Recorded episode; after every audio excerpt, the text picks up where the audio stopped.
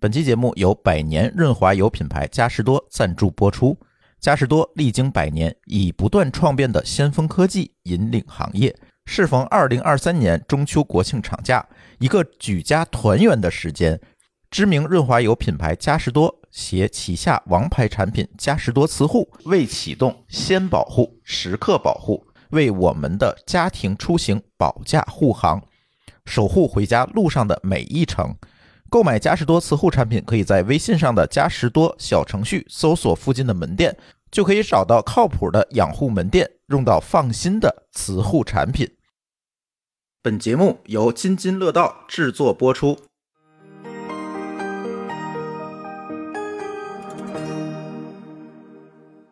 各位听友，大家好啊！这里是津津乐道。哎，我们三千元的这个系列又回来了啊！这次打算跟大家讲讲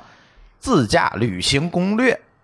其实，在三年以前，我们经常是沉迷于自驾游哈。就这个，我们经常别管在国内啊，还是在国外，但是过去的三年，其实大家多数的时候都是窝在了家里。但是现在呢，我们其实可以重新的开始这个自驾之旅了。我们可以重新点燃与家人一起出行、与远方好友相聚的火焰了。所以这次呢，就想跟大家，哎，继续我们三年前的话题，因为我们三年前有很多很多的节目都聊到了我们的自驾经历，但是好像从方法论上，从这个自驾攻略上，没有真的认真的给大家总结。之前聊的我们很多都是啊旅游的攻略，给大家讲讲我去哪儿景去什么景点儿了啊，去哪儿玩儿了。但是关于自驾这件事情呢，好像都没有怎么去跟大家聊过关于自驾本身的这个攻略。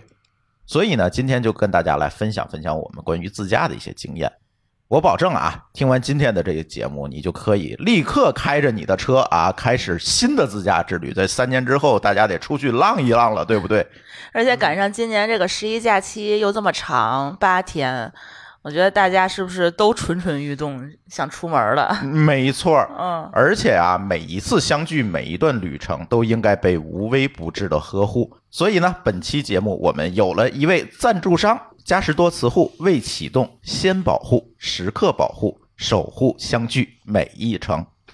哎，今天我们这期节目有金主了哈，呃，由三位对自驾都比较有一些了解的啊主播来给大家录音哈，呃，分别介绍一下自己啊，我先说我啊。大家如果听过我们的节目，就知道我们以前做过旅游行业的事情。然后呢，其实我在国内累计自驾了得有呃九千多公里，不到一万公里。然后在北美自驾也得有六千多公里啊、在澳大利亚也开了。大概三四千公里的这么一个样子，对吧？哎，还算比较有经验，所以今天可以给大家分享。嗯，哎，来介绍小白吧，介绍一下自己。嗯，大家好，我又回来了。对，因为这个这期节目我为什么一定要来呢？是因为今年呢我的身份发生一些变化，就是往年呢我属于这个什么都没有的人，但是今年呢刚好在今年五月份的时候我提了一辆车，然后提哎辆车以后就是疯狂开车出去玩，每逢周末出去玩，每逢周末要进山。就是你刚拿车的时候就特别心痒，总想开，是吧？而且对我觉得他不光是刚拿车，是刚考本之后就开始上瘾。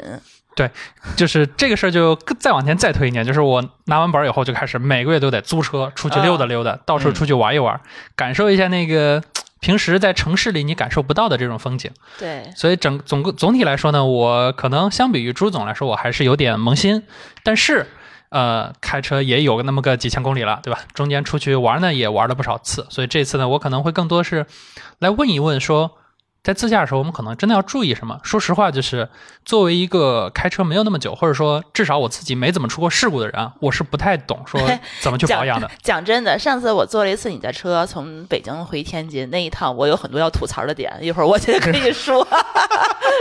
呃这一百公里的自驾都找着吐槽点 了。嗯，萌那 新吗？呃对，那不萌新的舒淇介绍一下自己吧。嗯，大家好，我也是一个老司机，嗯，呃，十几年驾龄，呃，长途呢，就是刚才珠峰那几趟，除了他在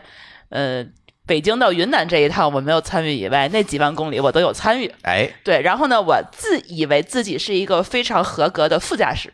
嗯，呃，首先我能替着开，第二呢，我是一个呃攻略爱好者，嗯攻略达人。对，哎所以自驾的路这个呃旅途中，每一站到哪儿怎么开，然后呢，所有的这个安排都是我一手操办的，然后嗯包括头位啊。 对吧？ 哎，对，呃，包括服务啊，呃这个司机跟什么的加加油站打架呀， 啊，对，所有这一切这个售后，呃，不是售后不叫售后，辅助工作，对 对对，我我就是那人工智能，对吧？对对人工的智能，嗯，对，对，舒淇其实跟我自驾了这几万公里之后呢，其实变成了一个路书达人哈。一会儿舒淇可以给大家讲讲他是怎么样去做路书的，其实也经历了好多坑，是吧？比如说有设计不好路程，就半夜夜闯优胜美地，就是这件 对事情。对，差点死在上头。对，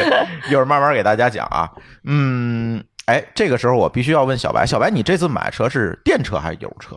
我这回买的是油车，哎，作为一个软件工程师，那我们第一反应，哎，你是不是应该买个有买个电车是吧？买个特斯拉之类你的？有没有在买车那一瞬间觉得就我恍应惚该一买下特斯拉，是吧买一个新人 新能源之类的？就是这个事儿也比较有意思。就哎是最早我想买车的时候，嗯，群里大家伙儿给我推荐什么，就是大众高尔夫，对吧？嗯大众的这个最出名的这个小钢炮，想看这个，但是后面就会想说，我觉得它不适合你的体型。就是我一个搞，他自己就很小钢炮是吧？对 就是你看像我这种搞软件的，就是大家肯定会想说，我为什么一定要买？这个油车呢，我能不能更科技感一点？特别是我去坐过一些朋友的特斯拉，包括坐大家电车，甚至我自己租车租过特斯拉，我就会觉得说，哇塞，我真的很想有一辆特斯拉。包括我其实很喜欢特斯拉的一些生态。之前我在网上看到过特斯拉有个软件叫特斯拉 Mate，我当时我看到那个我就特别开心，我说，哎，你能把特斯拉的数据导出来，对吧？啊，虽然这个数据呢其，实我没有鸟用。对吧？我分析我可能也分析不出来，但是最起码我能分析。所以嗯你是想想它玩儿是吧？想让对它开源。对我当时我看的时候，我就特别想，我我当时还去看，包括什么小鹏，我都想看。结果就是特斯拉这个事儿呢，只有特斯拉干过，然后其他都没看。这里呢也呼吁一下国内的各种电车厂商，大家能不能把数据开放一点？虽然不一定有用，对吧？但 但是是它我好玩是吧？对，但是我能玩儿啊。对，说回来就是，呃，虽然我很想开电车，包括我自己也很喜欢这种各种智能化的设备，嗯，但是我有一个很现实的问题是，我每年都有长途自驾的需求，因为我每逢过年呢，我得回家，我家是河南的，然后我老婆家呢是湖北的，啊，你现在 base 在 base 在北京，对吧？哦北京、天津，这我要往回开，电车这一路上，我难，我我很难想象，我可能在春节的高速上被堵在高速上，然后你发现车还没电，你又不敢开空调，那个状态我实在是有点恐惧，嗯所以我还是觉得说还，是有里程焦虑，对我里程还是有点焦，因为那个那个里程实在是太大了，它已经超过了我们电车的这续航个里程。续航里程了你，就这是我一趟定要大概有补多充。久啊？就是从北京开到天津，接上你老婆，然后去河南，再去呃他们家。我们之前是从天津开到我家那边，然后我们是晚上八点多出发的，嗯开到了早上四点多到的家，啊，怎么去了这么久啊？因为我开两个小时，我得歇一歇半个小时嘛。但实际上可能等整整体下来，可能是大概是在，呃，应该开了有有六个多小时，有有六百公里吗？不止。哦绝对不止那还挺远的。是的，嗯所以因为我当时我一看那个距离是超过了电车的旅续航里程，就意味着我在路上无论如何一定要补能。嗯对，这个时候你就可能会出现任何问题，而且春节呢人多车多，天还冷，你怎么得开个空调？你里航还会下降。嗯，这个时候，我觉得可能对我来说，这种里程你得给我一辆一千公里的电车，我才敢开。现在还没有这个数据的。对，现在还没有嗯到这个地步，所以说至少在当下这个时间点，我想一想，嗯，我可能还是需要一辆油车。嗯，此外，是我自己本身也很喜欢出去玩嘛。那可能像我这种没事儿进进山，我去山里，我去哪儿找充电桩啊？对吧？山里你可能找一个加油站是容易的，但你找一个充电桩这个事儿费死了劲了。嗯，所以我翻译一下，就是你买车之前先分析了一下自己的需求，对吧？到底是这个开车是在什么场景下、什么时间段去开？你们最大的用处其实就是过年放假就是长途去自驾两家回家这么样的一个需求，然后和呃，自驾也不是说出去最大的需求，就是它是我一定要去解决的一个问题。嗯，就是是我我比如说我我也可以买电车，因为我其实日常开，你说出门进山啊这种嗯也不会跑特别远，理论上也还够。但是有一个问题是，你到过年的时候一定会遇到一个问题，说你要去回家，那个时候你怎么去解决这个问题？所以我只能选择一个相对兼容性更高的嗯方案，说 OK，那我选油车，最起码我可以开回去。嗯，对嗯，嗯电车我可能我就开不回去，我路上指不定抛在哪儿了。对，就是其实我之前就是接这一单的时候，嗯，然后就老袁就跟我说，这个你们其实得靠脑补了，因为你们家的车都换新能源了，是不 是早就不开油车了？其实我当嗯时他太不了解 我了，其实他可能会因为我们毕竟是做做互联网的，所以就一直鼓吹新能源这个方向。嗯但其实我们没有在节目里头公开澄清过，我们家是油还，藏起来一辆油车。对，呃我们家油车还是在的，我们并没有完全的换成纯电的，因为这个油车这个东西，在我的理解里头，它。嗯，一定是得有，所以我们才能够放心的去开新能源。 如果没有它，我是不会买电车的。对，而且你像刚才小白说的这种长途，尤其春节回家，这个可能是我们每一个人都绕不开的一件事情。每年你必须要回家跟家人相聚，嗯这个时候你说我开一个电车，他的焦虑并不在于说我去哪儿充电，而是我多久能顺利的回到家。对，而油车就给了你这样一个非常保底的保证，对，这件事情特别特别重要。包括之前就是在咱们听友群里头，就是咱们可能也说新能源说太多了啊，嗯就有好多听友就会跟咱们吵吵，就是就看不上新能源，我就不买。然后我觉得这个还是油车好，其实我觉得还是得看一下自己具体的需求。对就是我是觉得油车这个东西的话呢，它是一个完全不能被被替代的这么一个东西。目前还不行，嗯，比如说呃。就就拿最近来说，咱们十一不就马上就要到了嘛？前两天我们那个群里头，大家就开始纷纷去抢票。抢票这件事情，我之前是没有像我们两个这个，因为就是长期就在天津、北京，家也都在一起的这种人，是没有特别大的概念，就是说我们要在高峰时间抢票，嗯，有多么不好抢这个问题，我觉得是 get 不到这个问题，对？吧？我我不知道他的烦恼到底是有多烦恼。后来呢，我我今天跟小白其实聊也，我也才发现，就是你抢一个人的票可能还好，嗯，但你要抢两个人的票，包括还不是一个地点，可能你还要跨地点的这种时刻，你要抢多人的票，这个其实在这个高峰期是挺大的一个问题。对嗯，这个事儿，如果像我们现在就两个人还好，你嗯但凡后面是一大三个家子三 个人，你还得拎一堆东西，嗯，绝对心态爆炸。就是回家这件事情，你不是两个人的事嗯情，我俩人回家不是，你是大包小包要拎着。你记得咱聊过春运那期吗？大家啊拎着包上火车，然后坐在那些东西上，东西都能坐坏了。你开车就没有这个问题了，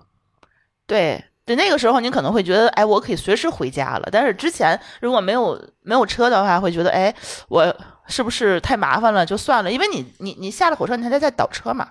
就很没错麻，烦啊。对但你有了一辆车的话呢，其实你就呃可以去很多很多地方，很多停留的点都可以去了。我觉得还是挺好的。对。而且油车它还有一个优点，就是尤其在咱北方，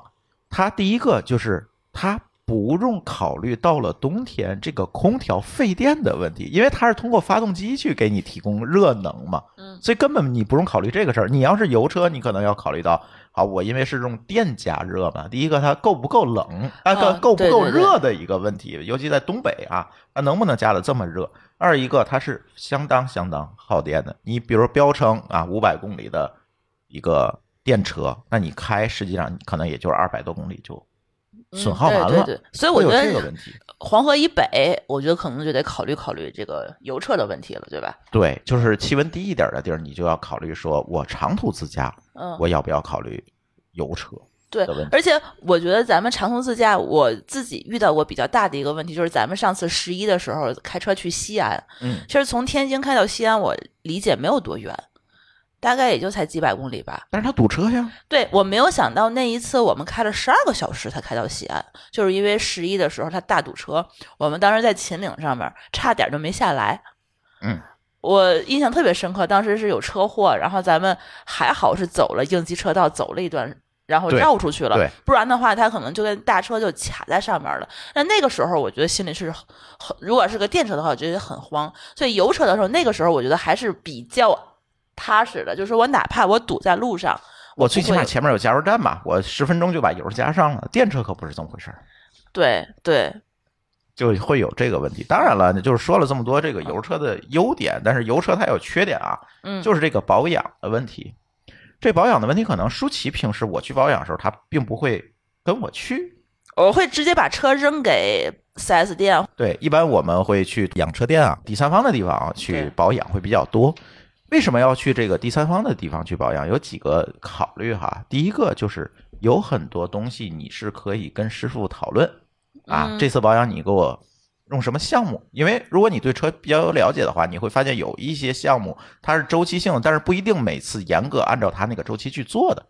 这是一个好处，就是我要知道我明确的可控这个保养的过程，而不是我扔给四 S 店他就干了，并不是这样。我是可以跟师傅沟通交流这件事情。第二个，其实为什么这次嘉实多找到我，我就非常开心的把这件事情应承下来，并不是说我们家有一辆油车，这只是其中啊，之一。对对，其次，其实最重要的，我们本身就是用嘉实多的嗯机油，对，因为每次我去保养的时候，基本上我因为我们那辆大众的 CC 其实相对来讲，它对油品的要求还会高一点儿，所以一般我都会用好一点儿的机油。后来就是保养店的师傅给我推荐的啊，你用这个嘉实多磁护嗯啊，用这个机油。这个机油它有一个好处哈，它为什么叫磁护？其实是因为它这些机油是可以牢牢的吸附在你发动机的机件上的，因为你知道那个机油它是沉底儿的嘛，就是你不开。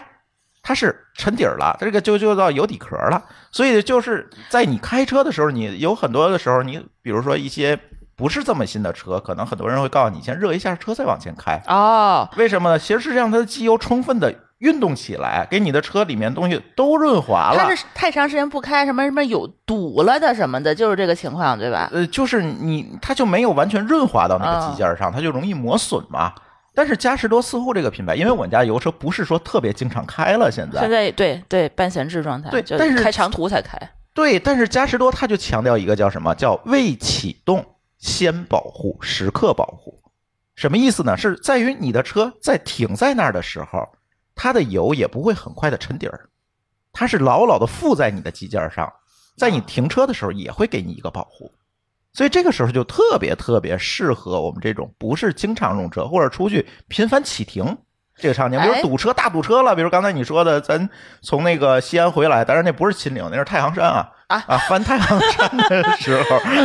翻太行山的时候就是这种频繁的启停，一晚上可能你都在起步停车，起步停车，这个时候这个油就比较合适。所以其实他找到我，大家一拍即合的原因就是我其实一直在用他们的油。哦，是因为也是保养，这个其实有一个非常好的保养店的师傅嗯，对，是比较好的，他能给你讲这个有什么缺点，什么优点，那个有什么缺点，什么优点，这个是特别特别重要的，就是在这个特别是你长期停车或者大堵车这个情况下，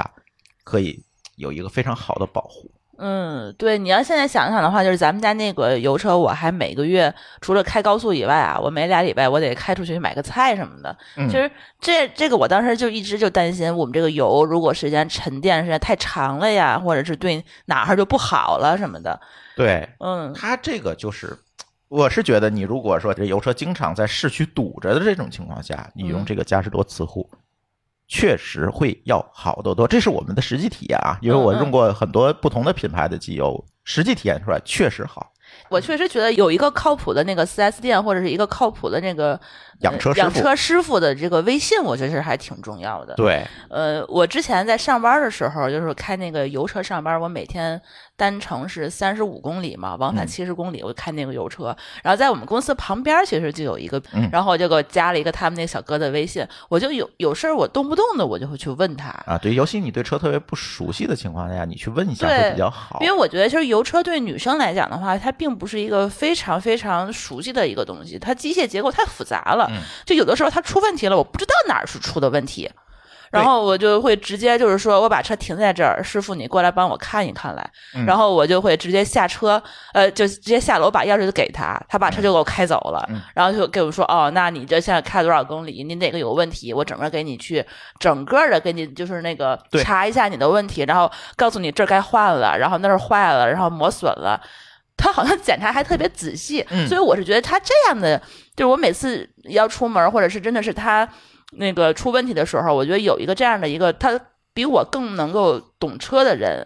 随时能够联系到他，我就特别放心。没错，嗯我是觉得这个就是你这个沟通养护过程当中的沟通特别重要。其对实不建议大家说，听完这这期节目，你出去超市拎一瓶嘉实多磁护回来，自己吨吨吨加进去，不不推荐你这么干。对，推荐大家是去店里去跟师傅聊清楚，我想用这个油，这个油啊，我应该怎么用？是不是要要去做一些处理啊，等等这些事情，一定要沟通好。嗯，嗯，对，而且他们，我我觉得就是我也不知道为什么啊这个车里头养就需要油的地儿怎么这么多？他们哎，你看萌新都有这个 问题，各种对油。我一开始以为就是加汽油就完了，后来发现还有机油，还有什么，还有其他的叫什么油？呃刹车油，机油啊、刹车油，然后那个，呃，有的车还有那个转向油啊，啊转它那个转向那个助力，它也是有油的，嗯，然后它有很多，啊啊，对，就是我当时他有的时候去，我我这车完全没有毛病，然后到开到那儿，他就说你得加这个加那个的时候，我就有点一脸懵逼了，对我就真的是不知道他其实还有这么多需要保养的地方。还有防冻液啊，哦还有玻璃水，啊，玻璃别水加防冻液，反我了。觉得嗯可以不用那个什么了 对，别加，别把那个玻璃水加在发动机的 里面去。我不会亲自加的， 我都会扔给别人，我不会自己干这件事儿的，我根本就打不开那个前机 盖子。对，这个时候必须是要找那个有经验的人去干这件事情啊。对我特别是觉得说保养这个事儿相对还是更加专业的，因为你比如说我们自己可能让你这个简单，我觉得绝大多数的男生可能还能够去处理一下加玻璃水儿，这个还是比较明显的。没有，我加玻璃水，我都是开到加油站，然后对给朱峰打电话，你给我开开这机盖子，远程开开。对，就是剩下的东西我，我可能绝大多数同学都是不知道的，包括我自己。其实我打开前机箱盖以后，我唯一感动的也就是玻璃水，别的我都不感动。可能对于绝大多数同学来说，保养都是一个相对比较专业的事儿。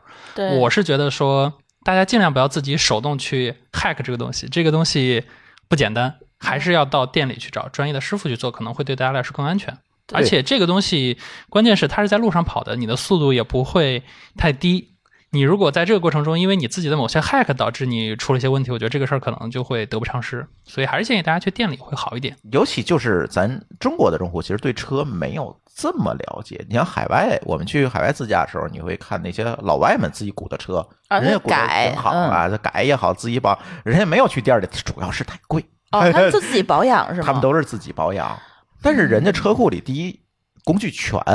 二一个呢，人家有这文化，可能自己搞不定，叫个邻居来，邻居可能也懂。首先他有车库，对，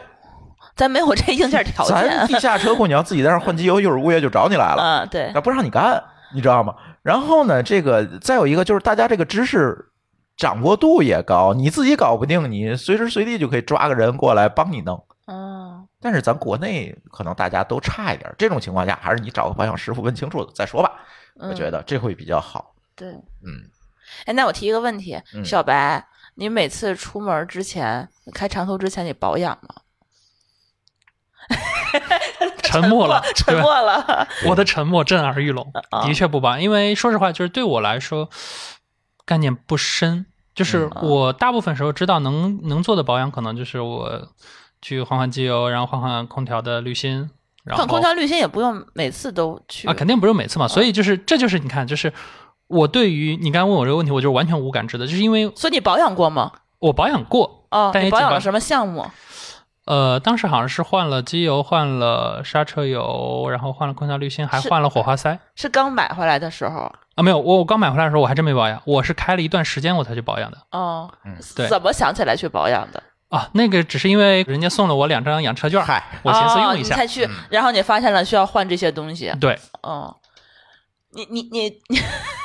等于说你十一啊什么的，你开车你都没有保养呃，我是之前我就是大概是一个月之前我去做的保养，就是我开了差不多三个月，哦，我就说 OK，那我可能我得先去保养一下，因为说实话，就是因为本身我买的是一个二手车，嗯我不知道这个车的上一次保养周期是什么时候。所以我会觉得说，呃，首先我可能得先开一段时间，大致熟悉一下，然后整个稳定差不多以后，我去做一次保养，然后下一次保养可能再等一年。但是就你看可拿到车以后，你当天可就去开了一趟淄博。对，就这是个主打一个这个挺猛的。人人胆大嘛，对吧对啊呃 人，胆大，你你只当管天怼提车，晚上就直接啊，而且你还是开的夜车，是不是？啊，，对，开夜车，他是不是可以当反面教材去给咱说了？对，这个啊其实咱就是从故事里面来吧。其实这里我就遇到过很多坑啊。咱刚才讲众多包养的，后面就可以讲讲自驾的故事。其实我呃第一次长途自驾，可能就是那趟云南。嗯，之前都是短途，对，其实之前我觉得不叫自驾了，最多算通勤，是吧？出啊去出趟门北玩儿京，嗯啊，去趟北京开个会啥那种多。然后那次自驾云南呢，如果大家听过我们那个原先很早很早节目，其实聊过，但是不妨可以再给大家分享分享这个过程哈。其实当时我也是萌新，拿呃拿车的时间也不是说特别特别的长，尤其你没有开过长途的情况下，这一趟对于我来讲挑战挺大的。那你胆儿也挺肥的，我胆儿挺肥的嗯，但是呢，这里是有这么一个铺垫哈，是因为那一次我不是自己，我是跟杨总一起。哦，他是老司机，哎，你看老司机也会犯错误，有时候我跟你讲老司机总犯的错误哈。老司机啊，告诉我走，咱春节一块儿出去玩儿去，回那个我老婆老家。嗯我，说哪儿啊？临沧，临沧。然后他告诉我之后，我就开始在地图上查临沧在哪儿。然后我发现它在中国的西南边境 上，嗯，从天津开 过去，啊直接横穿，呃，算是斜穿整个中国了。直线距离三千多公里，嗯直线距离三千多公里。然后呢，这个呃那就说走吧，那就去吧。然后是春节前的那段时间，就是大家要放假还没放假，就是都是年后再说那段时间啊，我们就出发了。嗯，这一趟啊就挺危险的，危险在于说我们必须要在春节之前赶到，对吧？赶到某个地点跟朋友聚起来，因为当时还没有说我们在春节那一天抵达云南，那个是做不到的。我们准备在大年三十的那一天抵达桂林，和朋友聚会。嗯，我感觉你出出发有点晚，对，对感觉时间有点然后紧我张，们是大年二十八出发的，就有点仓促，就感觉就是两个司机来回换着开吧，就一一路不行。并没有嗯。一个人开，啊，那更刺 激了另外对那个不会开，因为副驾全不会开。啊！当时不是我哦，哦呃，懂了懂了，对懂了。然后不会开，然后我们就开吧，对吧？所以他服务有我好吗？没有，嗯必须没有，必须没有啊！我还能换着开，对它主要是能换着开，但是这种情况下你，而且它那个时候正好闹冻雨，南方，所以我还必须要避开贵州那一段山区，因为大家都知道贵州那个路，你一闹冻雨，你开都开不了，经常就撞上了，因为地面一层冰嘛。我还要避开这个贵州那一段，然后等于第一站我们就从天津开到了武汉，然后第二站就到桂林了，等于就两天时间吧，那你们这个中间确实这个跨度还是很大的。长途拉练。对，但是啊，我比较鸡贼，我是租了一个车。我租车之前啊，就跟这个呃租车店说了，我这车要开长途，你提前给我保养。然后这租车店还挺靠谱的哈，头一天就把这个车开去做了一个非常大的保养，把所有的机油啊、该换的东西都换了，才把车给我。说哎，你看这多少多公里，咱记个数啊。然后他就把车给我了，我就开，是这么一个过程。所以还好，就是说他在我出行之前，去做了一遍非常全面的车况检查。哎，那我我再提个问嗯题，你当时候你要知道你要开几千公里的时候，嗯你租车你有没有考虑租什么品牌的车？呃，其实我当时考虑的并不是租什么品牌，嗯而是车型考虑租一个好修的车。嗯，就那不得跟品牌有关系吗？还是说它跟它的跟保有量有关系跟。保有量有关系哦，所以当时就租了一辆大众。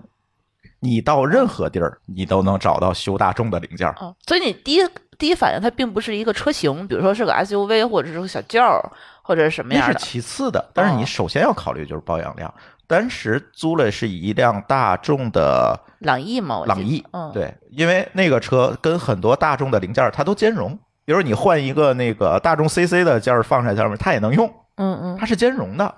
就是。大众不是科技以换脸，以所以以它不换脸为稳吧，吧，长得都对一样的。啊它里面的东西都一样，嗯所以这个时候你就非常好就你到了大山里，一会儿我就讲，那到了大山里，它就是你根本找不着修车的地儿，你找着修车地儿就这几些件儿，你怎么办？嗯就会有这个问题。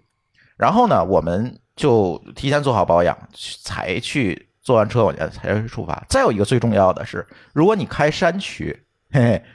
别用自动挡的车，哎，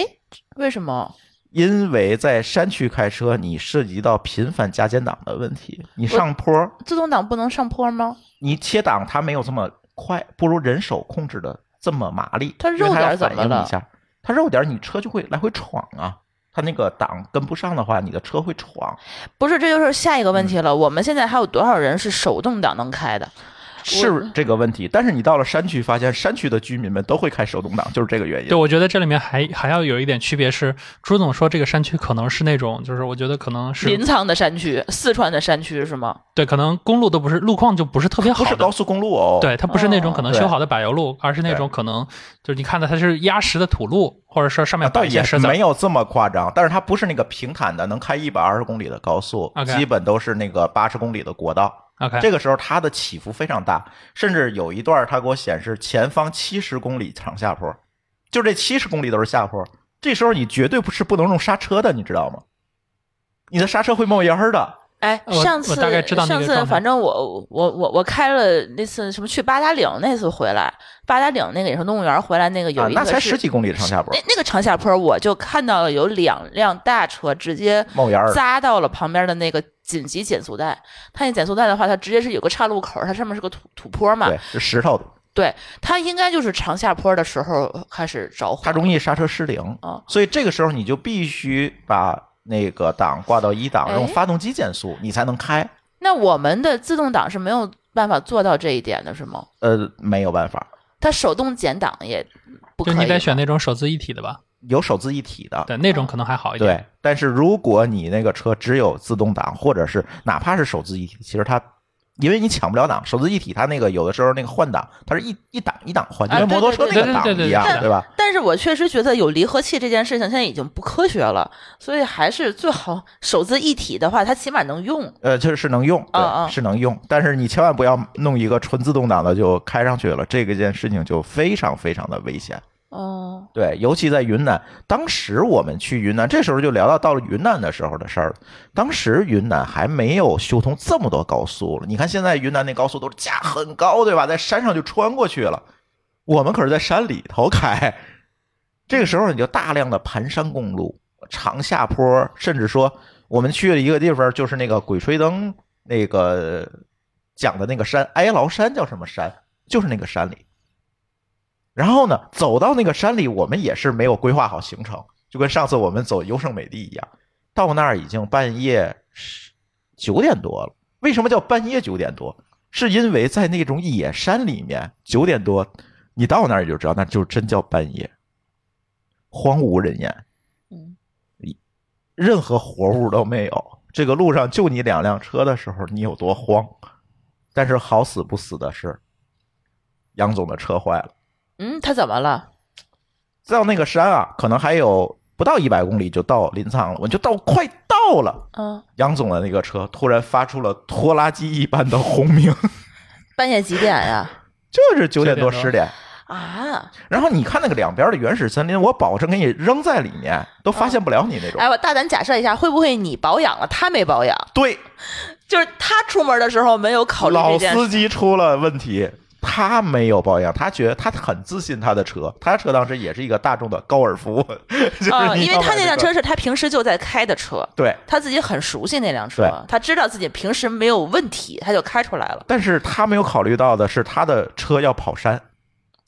高尔夫跑山是有点儿，虽然是小钢炮吧，但感觉好像有点儿 不老靠谱的样子。这关键就是嗯它的问题是在于，并不是发动机啊等等这些部件出问题了，它的那个前轮儿的那个轴碗儿坏了，等于碎了。那然后这个时候候它那个轮儿一转，它就哒哒哒哒哒哒哒哒，它就开始那样。然后就在那种情况下，我们开了几十公里，到了县城里，那个车才交给修车店儿才能修，哦，他那个样子还是可以开的，等于，险些就完蛋了。呃，他是当时是上坡是下坡，有上坡也有下坡嗯，就是你那个山就是啊国道的但山嘛，但是他就是他那个响，他影响他其他的什么结构吗？关键是到时候那个时候你不知道它哪儿坏了，他会不会散架，会不会会会不会轮儿就飞出去了？断轴关键是之类你的另 外一端，你的马路另外一端就是几百米深的悬崖呀，而它且不他是高速公路哦，他当时是一家四口都在上面，一家三口，一家三口，嗯，都在上面了。要我那时候可能会直接跳车去坐你那辆车， 那看起来安全一点。他老婆跳车坐我车上了，他自己开，嗯就是挺还挺危险。所以这个长途出游的时候，你必必须须的要做好这个车的车况检查，而且有些东西到它是某一些零件到了多少公里要换，这个东西你心里要有数的。啊，对对对，其实我是觉得就是固定在一个地方做保养有一个好处，就是它会给你记录。呃嗯，就每次的话，就是如果同一辆车，比如说上次你在他那边什么时候换的这个这个件儿，或者什么时候加这个油，它能够调出来嗯你之之前的那个消费记录，它能够给算说，哦，那你再过多长时间该该该保养了，或者说你上次做了什么，这这次还要再做什么，他们就能够通过你的记录都能够弄出来。我觉得这一点其实还挺重要的。对，而且跟嗯你去的地方也有关系。比如你跑山，你一定要把这个车的传动系统嗯搞明白，保养好。比如你要检查检查轴碗，检查检查这个呃转向架等等这些机构有没有问题。嗯，有没有暗伤？因为有的时候你比如车拖过底呀、颠过呀，它这个转向系统有可能会出现一些问题。但是你跑平道的时候你发现不了，在城市里。嗯，但是你长期的跑山路，又上坡又下坡，急转弯，这种时间一久，它就会出问题，就会出问题。然后你这个问题出了之后，你是很慌的，因为你不知道下一刻你会不会掉在山底下去。对，就是半夜，如果你要是掉下去的话，能不能及时有人救你是一个呃哎掉下去就不要救了，就没有意义了，已经。 那个位置可能你就是你打保险，你都不一定能，人你都不能说清楚你到底在哪儿，人家都不一定能来找你。对嗯，但是你肯定得救，你万一晚上被人吃掉什么的，这也不太好被。人吃 掉，被其他东西 吃掉那边是有原始部落，但是人早就不吃人但是了。你可能会有会有狼啊，或者 是是有一些野嗯生动物，那个地儿还挺可怕的。所以这个时候，你这个保养其实是跟你要去什么地儿嗯非常有关系的。嗯而且几个就是你出游之前你要看的几个点，比如说刚才小白也提到火花塞，火花塞也很重要。这这个影响到了你车的主要的一个性能，甚至有时候会出现丢缸的情火况。花有塞是干嘛的？就是火花塞就是给那个，比如你个车是四缸的车，对吧？嗯每一个那个做工的那个气缸上都有一个给它点火的那个啊，机构点火，器那就是个呃啊，给给它，就是它它四冲程发动机，它不就是那个什么吗？那就你得那啊保个养给那个，四个是吧？对，它是对四个火花，哎，你要拧下来，然后你要看一下它糊没糊，对太 复杂了。每次再换，我上次就是四个直接一起给换了。对，你就看你要看它糊没糊，如果它糊了或者不好，你就尽量的就提前你给它能换就换了。嗯，再有一个，有的车有那个正时皮带。正时皮带是干什么的？它其实是协同这几个缸之间的运动的、联动用的，就是谁先做工，谁再做工，就相当于我们写代码里面的线程锁。哎，这个皮带，我我不知道它下面一共有几个皮带啊，反正嗯是不是好像我好像当时换过一个这个东西。呃，现在有的车呢，老车可能是正时皮带，正时皮带就特别容易坏或者断嗯，对它一旦断了，发动机就废了，嗯它会顶那个顶缸嘛，这个这个很容易就发动机就整个就废了，那个东西一一旦要坏了。但是现在新车有一个好处是，有的车用的是正时链条，就是不是皮带了，这个时候它的稳定性就会更好一点儿。但是也是要定时检查它的张紧力啊等等这些东西的。这个出门之前一定要看，让师傅看一眼我的这个正时皮带或者正时链条对不对，有没有问题。这个一旦坏了，那是绝对抛锚的状态。你因为你有可能发动机就废了，发动机要废的话，这辆车就不能再开了，对吧？那就要大那你修就嘛换。机嘛，嗯，哎呀，对，你要不也不一定换发动机，那你可能就是涉及到大修，对你就待着吧，那你那就可能一走个不了小了。的修理厂就搞不定了，对的就得去他四 S 店。你要在山里，那就搞不定了。对，再有一个就是轮胎，啊，这个对，这个我也想。带好备胎，亲爱的们啊，带好备胎，小白且要会换备小白胎。有话 要说，我车里有备胎，但是我不的确不会换。嗯对，我我我只能说我的确是有，但是的确不会换。但是这个点儿我也想吐槽一下电车，然后现在大部分电车都是没有备胎的，你们知道吗？所以你长途自驾就不能开它。嗯，这件事情的话，我只有在比亚迪的车上，我听说现在是有备胎，嗯，然后其他的像我的车，像特斯拉。呃，一般情况下都没有备胎，但我不知道他们是出于什么考虑，有可能是就省成电，就成为本省考虑，有可能是成本考虑，一个是减轻它那个重量，对，嗯，就为了减重嘛。或者是，嗯反正我觉得减轻空间应该是不会，因为那个备胎它它那空间个有的空间是有的啊是，因为你电车的空间按理说应该比油车要富裕嗯，就都没有备胎。就所以上次我爆过胎的时候，我们就只能叫救援。呃，但是你要是油车的话，你就可以把那个备胎先换上，然后你到一个地方你再弄。但是你说我当时爆胎的话，就是因为我没有及时换，所以我那个轮毂整个儿那个胎就都要不了，因为它整个这个气儿都没，就撒气儿了嘛。对，整个那个轮毂后来都给磨了，所以我当时觉得没有备胎这件事情确实挺麻烦，我就只能在那儿等着。然后，如果我要当时我等不到救援怎么办？嗯，这就是一个很危险的一件事儿。尤其你在山里，你怎么办？对，如果这个对地方我真的说不明白怎么办？所以这个时候你哦要出门之前，这个车首先必须要有备胎，其次让保养店的师傅把备胎拿出来给你看一下，有的备胎没打气儿，哦，没有用 过，它时间太长了，是吧？嗯是没有气儿的，把气儿打足，然后你自驾的过程是要带一些工具的。你只有备胎没有用，你得把它能换上，对不对？啊？你是不是还应该得提前学一下？要万一那个地儿没有网，你不知道怎么换，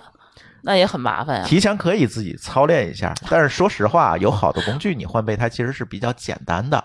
我啊。还有它其实就是四个螺丝嘛，呃，四个或者六个螺丝，把它拧松了拿下来，再把新胎换上去拧上就行了。行，我此处我仍有吐槽。嗯，你说有一次我的油车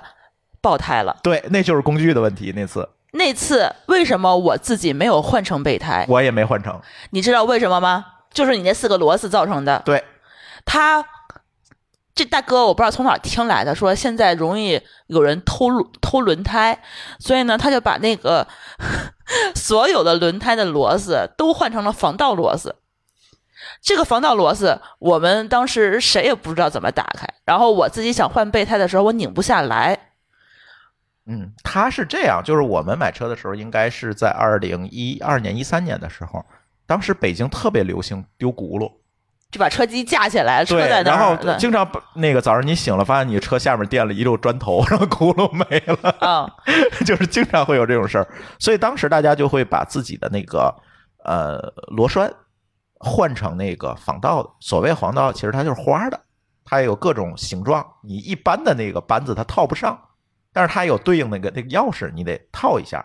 才可以。但是这个我建议大家自驾的时候，如果你有的话，你就把它换下来，嗯，就别用那个了，就别用那个，因为你到地儿回头，比如说那个师傅也没有，扳子没有，哦不是或者或者是它套不上，就会有问题。而且最最可怕的是，我当时自己好像那个螺丝，我们那车里是有的，但是它生锈了。嗯，它生锈了以后，它就焊在了那个轮胎上面，我拧不下来，我没有这么大劲儿。它那个螺丝是很小的一个一个，就跟你你拧钥匙一样，就这么这么大点劲儿。我觉得女生的劲儿可能不太容易把它弄下来。它对，其实那个你要正常螺栓也不好弄。这个就是提到自驾的工具的准备。嗯，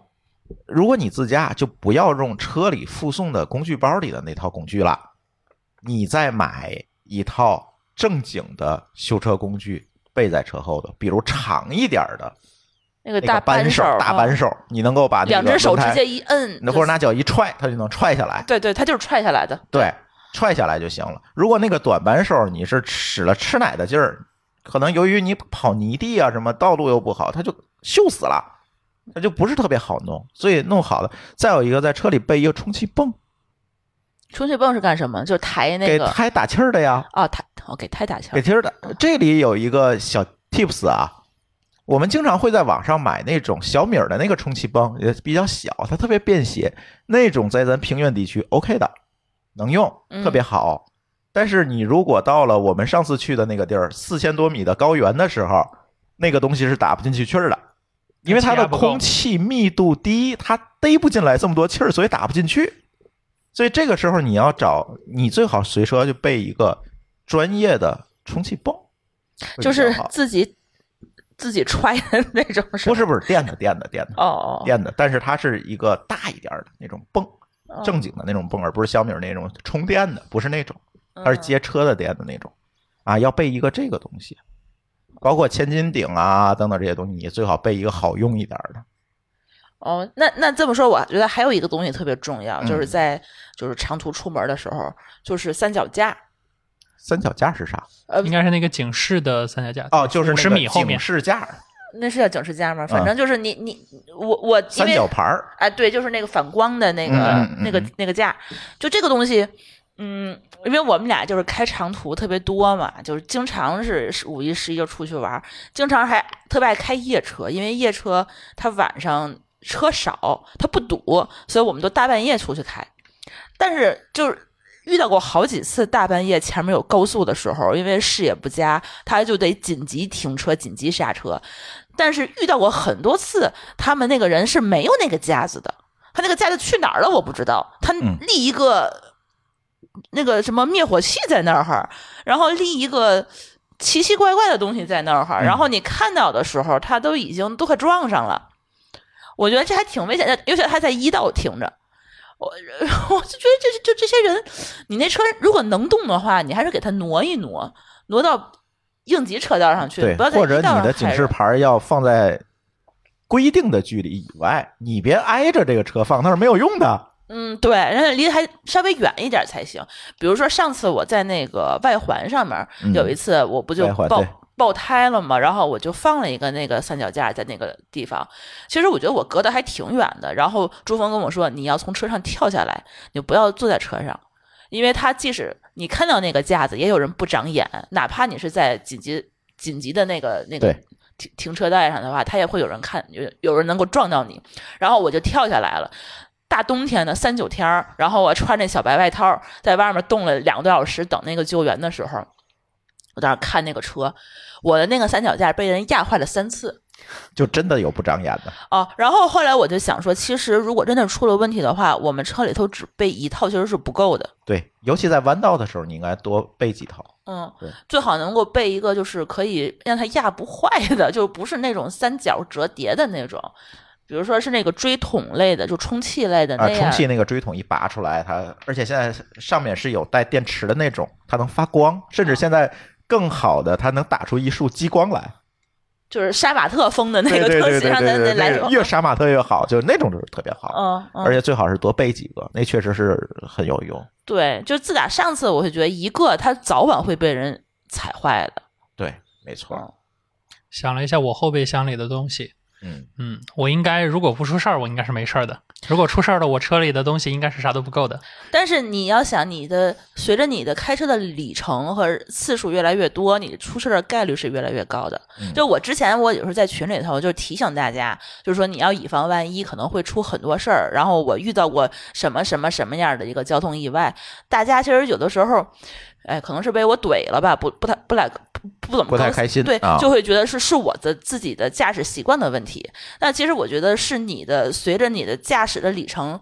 从指数级增长之你哦后，会你胆儿越来遇越小。你遇到的事情也会增长，所以它就是你但凡遇到了一个很危险的，那你的出事儿的概率就会比别人要高很多。嗯，所以就这个东西的话，其实我们一直觉得就是以自己的这个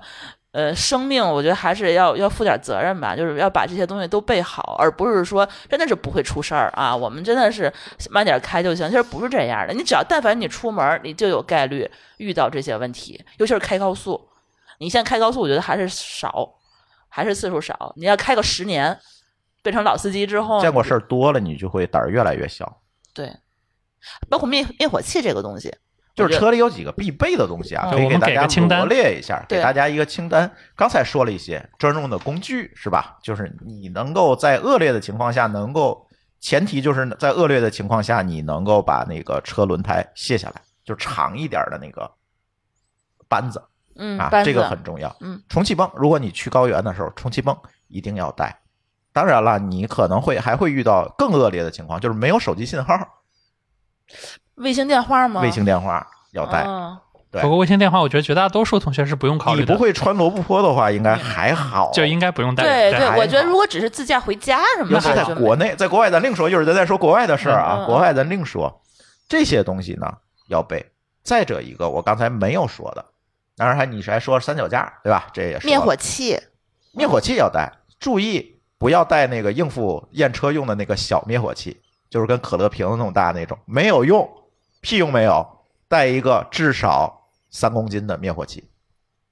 你自驾时候带就行，你平时在城市里可能并不需要。对平时城市里打幺幺九，什么都给你送来了。以什么为准？你坐公交车，看公交车上备那灭火器多大，你就照那个准备。但是它那个会不会在后备箱滚来滚去，滚来滚去？哎，现在有东西能固定它哦那还啊好有东西能固定它。它太占地儿了。别嫌大，别嫌大，那个车着了，你那个小灭火器是绝对灭不掉的。而且它那灭火器，有时候你喷两下它就没了。就是啊，它它那种小嘛，就是嗯你至少一个三公斤能喷一会儿的灭火器才能把火盖下去。嗯，他们竟有那个加油的时候，然后就突然就着火了，嗯，我觉得还挺吓人的。如果大半夜在山人里家加油站那个不怕，人加油站有一百公斤的灭火器，不怕这啊但个。我也我自己怕的加是油，我啊你在害山里怕，出问题，比如说就是长下坡，你刹车着了，嗯、你刹车片嗯，着了，你怎么办？嗯，对对对，会有这个问题。备一个好一点灭火器，再有一个现在也是法规要求的反光背心儿。反光背心儿干嘛？就是就是说，像我上次从车上跳下来，然后对站你在穿反边光背上的，心，别人能看见你啊。对吧哦，现在这是强制要求的啊，现在验车时候要看的有没有反光背心儿。嗯，啊，反光背心儿，还有什么呢？嗯，哎，这个东西大家可能不是特别重视，但是你一定要备，尤其是在长途进山自驾的时候，备一个保温毯，就是那个啊吸纸小的那种对毯子。对这个是会，比如你车完全点不着了，外面又非常冷，这是可以防止你身体失温的。那你上次我在那儿 怎么不给我？咱车里有，你不知道在哪儿啊？我还没死在那儿。就是干这个用冻死的，我就是你蹦出车来，或者你车坏了，你在车里你也会非常冷。这个时候，那个保温毯几块钱一个，非常便宜，对去好外卖，是你的就，把它打开，而且它不占地儿放车里，对，它让可以你折得配上很小，对你配上这个东西，特别能够防止你失温，而且好处是你比如出去野餐野营，你没有地垫垫儿地上当地垫儿也特别好，而且它便宜嘛，你用完就扔掉就就就可以，你也不需要再给它收起来，这个也特别重要。对这些东西呢，我觉得你在车里备一套基本就没有问题。可能还现在可能还会有人说你备个那个电小二，这就是大充电宝，能输出就可以充电的。比如说，可能你可以给手机插上充，甚至插烧水壶。对对有好多对自驾对其对实蛮对喜欢带这个就东逆西。变器嘛。不是逆变器，它不是是自己供电带电池的，它有一度电。哦，不用从车里头那不车种。坏了，它也能给车点打火啊，等等这些。哎，那你这么说，拖车绳儿它需不需要准备一个？呃，其实我觉得，如果团队出游的话，嗯可能需要。对你要一辆车，谁拖没你啊啥必要，叫救援啊叫救援人有啊。啊，直接就蹬上去了。对啊，人对啊家肯定给你但带是的。上次那个叫救援，他拖我的车的时候说，拖车钩钩，嗯，拖车钩是需要自己准备的你要知道你的车拖车钩放在哪儿的，以及怎么拧上，啊，这这个是特别很重重要要的。看看说明 书。我一开始我不知道车里有这个东西，然后我就给四 S 店打电话说你嗯的车在哪个哪个位置，然后把那个打开，对，一然后般四 S 店都会知道。对嗯，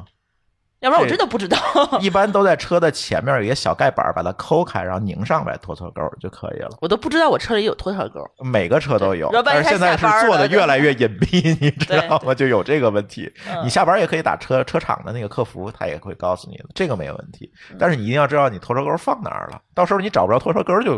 会非常尴尬。对，他不可能跟你每辆车的钩儿其实都都能匹配上。对，它就是车自己的嘛。嗯，啊，拖车钩在哪儿你要知道，就是车里面这一套东西你就你就备着带着。那我还想到一个东西，他们经常有人说是那个打打不起火来，要需要搭一下搭电，电，那个东是西吧需要吗？嗯，刚才准备了那个电小二，你就可以自己搭了。对你哦那个一般你要买电小二，它就带这套东西，你就能自己搭电了。嗯，啊，但是搭电这个事儿相对专业一点儿啊，你要不会搞的话，就别搞啊。先接正极还是先接负极，怎么搭？呃，这个事儿就有点复杂，咱就节目里就不讲了啊。嗯，相对来讲，大家还是要学一学的。嗯嗯那我我觉得我我还想说是再补充一点，就上次我车里头没有玻璃水儿了。嗯，我觉得车里头常备一瓶玻璃水儿或者备一点矿泉水也是有必要的。但是这个东西不能被冻上啊，就是说一定要是防冻的玻璃水儿备，瓶酒，呃，备备瓶瓶酒，然后买瓶矿泉水对是，吗？兑一下就行。呃，我的意思就是上次呃，我有一次我呃出门去接你爸妈，嗯，然后就来我家，呃，那一趟快速路大概得有三十多公里吧，下着大雪，然后呢，它那个地上有很多雪和泥。呃，然后那个时候我那个玻璃水就突然就没有了，然后我在快速路上这一路，我是整个是前面是白茫茫的一片，什么也看不见。对，当时我只要一就是稍微擦一擦，然后没过两分钟，它就又被冻上了。对我觉得这个当时还挺危险的。我当时是整个是把窗头探到这个窗户外面，我才能看得清上面的路。嗯，我觉得没有玻璃水，就突然没有玻璃水，然后你又找不着可以去加玻璃水的地方的时候，特别特别可怕。对，嗯，你玻璃水其实是完全影响，会影响你的视野嘛，这对件，事情。嗯，对，所以这个玻璃水呢，如果有是最好，如果没有呢，而且在这个极寒的条件下呢，就是矿泉水兑白酒就可以了。它会不会冻上？不会有冻白上。酒，有酒精，高度白酒嘛，就有没酒事精儿它就哈不会冻伤，就会好很多。你就起码你能够给你撑到这个买得到玻璃水的地儿就可以，但是千万不要在极寒的情况下直接灌水，你就很容易就冻坏了。嗯，对，这个是反正我觉得上次那次给我吓坏了，在快速路上。玻璃水这个可嗯获得性强，无非就是说突然没有了你会比较呃，说明我们现在的车还需要更多的传感器。这样的话，我们还可以知道说你是不是要去加点各种水。它其实是亮灯了，但是亮灯的时候，当时那辆车拿到我就让他加，他没加，然后我就开出去了。然后突然用的时候发现他没有，嗯那就说明我们还是要重视我们的灯的。对，反正我觉得还是在车里头备一个比较好。我们说了这么多不开心的事儿，我们要不要聊点开心的吧？要不然整的这期节目好压好抑。吓人是吧？对吧嗯，大家说算了，不开车了。那就讲讲我们在海外自驾的这个经历吧。那也挺吓人的，我觉得。我觉得在海外自驾呀， 有几个好处嗯，跟国内相比啊，有几个好处，就是相对来讲，大家开车都比较规矩，呃，开车是一种开享车受不太容易遇见比较奇葩的对手。对对，大家嗯也比较守秩序，对，嗯，他也不会说乱并道什 么的。它主要是它当地的交规执行的比较严格嘛，比如说你遇到停牌儿你不停被人怼了，那就是你全责，就不存在咱这边儿，比如说各 也得负百分之十的责任啊等等这些问题，它执行的相对来讲会严格一点儿，所以导致呢不遵守交通规则的人已经被那个淘汰了。嗯， 就所以他那边，尤其他也相对来讲，比如说我们去过的澳大利亚、美国，相对来讲也比较地广人稀，但是他这也是他的缺点哈，就是又提到这个自驾游的问题，就是这个地广人稀啊，对于你来讲就是一个，尤其在人生地不熟的地儿，你又是一个对你来讲非常麻烦的一件事儿。嗯比如说上次我和舒淇啊去美国自驾，上次自驾六千多英里，也不少了，一一万多公里了吧，应该算。嗯啊，那次我们就遇到一个事情，就是我们从这个硅谷，我们玩了一圈儿出来，说下一站咱去哪儿呢？下一站是去是去死亡谷，对，下一站是去死亡谷。然后从硅谷到死亡谷呢，你就必须要穿过这个优胜美地国家公园儿。这优胜美地大家都知道是吧？美国一个著名的这个呃国家公园儿，它挺大的。当时我们俩在想呢，哎，你看咱俩中午出发，下午呢差不多就能到优胜美地。我们不着急，慢慢悠悠的，我们也不用停留太久，开着车穿过优胜美地是挺好的一个路线。但是呢，哎，舒淇同学并没有考虑到，原来美国也大堵车，对，大概堵了两三个小时吧。呃可能不止，就是缓行，可能缓行了四个小时多，啊，嗯，就是发现那天是个周五，发现美国人也都出来浪了，就是跟咱周五马路上堵车是一个状态。而且他一堵就是一大片，就是整个高速公路都在堵，而不是在在城里堵，外面还好。他不，他高速公路他也堵，而且怎么这么堵？我是觉得它都堵的都，就是感觉它面积特别大。持有量多吧，毕竟可能大那边汽车还是要多一点，家家都有汽车，大家都往外跑。就是而且你堵谁能知道它中午就开始堵呢？他们礼拜五都不上班嘛？他们没事儿，北京中午开始也堵，都一 样。啊，对，但是嗯，他们出来玩的机会比较多，所以都是往外开嘛。一到周五，他们有的公司周五下午就可以出来浪了，他就可以不上班了嘛。很多人就出来了。我们犯了一个最大的错误，是在做路线规划的时候没有选你的出发时间。比如晚上，我躺在床上，我说看对看一下明天的路线吧，一一查个小 时，啊哦，从那个硅谷到优胜美地啊、一个半小时，比如说我忘了是多久，嗯反正不长时间。哦，好，我就睡觉了。但是我查的可是半夜十二点的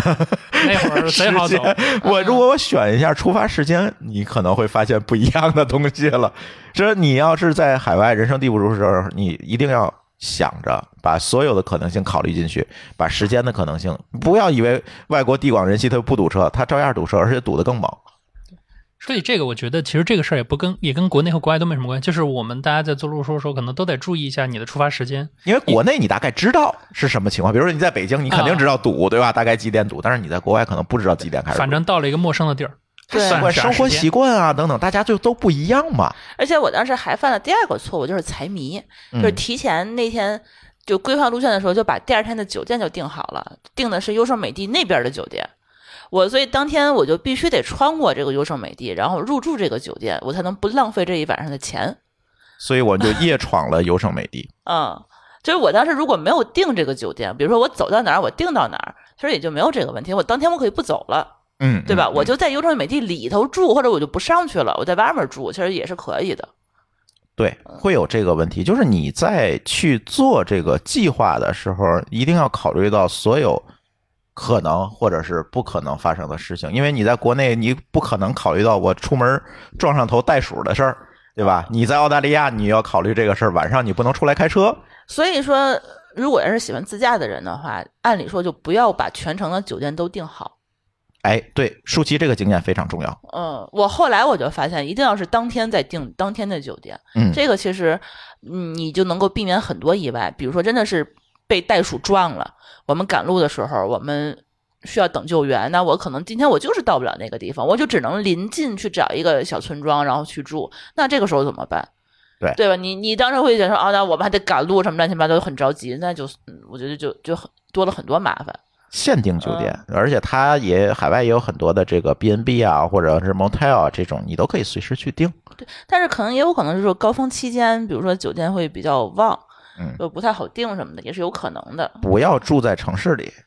就是住在靠近城市的村儿里就可以了。你都开车了，为什么一定要住城市里呢？对，城这个市又时不好候你停酒车。店就好找了。嗯，我们一般都是停在去郊外住，然后不会，一般不会。我们第一次去美国就错了，就是订了一个城里的，第二天我就跑出来了，说嗯那个地儿实在实在是没法住人，出来早上出来买个早点都是流浪汉。嗯，其实在国内也有这个问题吧，就是你你也可能确实市里的酒店不好订，然后还堵，其实也是可以靠边一点儿。对哦对，对，对我觉得这个可能对于那些靠公共交通去旅行的大家来说，这个选项可能比较难。但是嗯咱们都自驾了，对吧？想住多偏住多偏，大不了就是半小时进城嘛。对对，可以多开一下嘛，对就到了。所以这个我觉得其实还挺好，因为而且你住在周边的时候，可能你的整整个生活的舒适感会好很多，对对，，你会更安静啊，包括也人也会更好，车也会更好停，这些嗯都会是你住在周边的一个好处。对我觉得可能大家自驾出行就没必要一定非要往城里赶了。啊嗯咱们可以选择一些农家乐啊，对吧？嗯住在一些我们平时可能不太会住的地方，可能会更好。对，而且在海外自驾，同样的也存在这个车的一个保养的问题。像上次我们开了六千多英里，这个过程当中，我们其实并没有对车做太多的保养，对吧？嗯也还好，没有除了让人把车玻璃砸了之后，其实没那个属于意外，对吧？但是车并没有出什么问题，因为现在这里是有一个技巧的哈，如果你去自驾，海外自驾，你去租车的时候，要找相对大一点的租车公司，啊，它的车龄是有控制的，它不会把旧的车给你，基本都是新车，一两年内的新车，因为它车泡一定时间它就淘汰了，它的周转率非常高，这个时候车出现问题的概率比较低，会比较好。不要找那个为了图便宜，我找一个小的什么华人租车公司啊等等，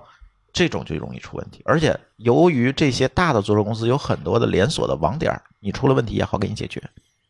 比如你开过去，我给你换辆车。等等，你都能解决。嗯，但是小的租车公司往往就不能给你去这么好的去解决掉这个事情，嗯这个很重要。再者一个，其实我上次去美国自驾的时候，我还考虑一个点，就是你在当地最好有一些朋友。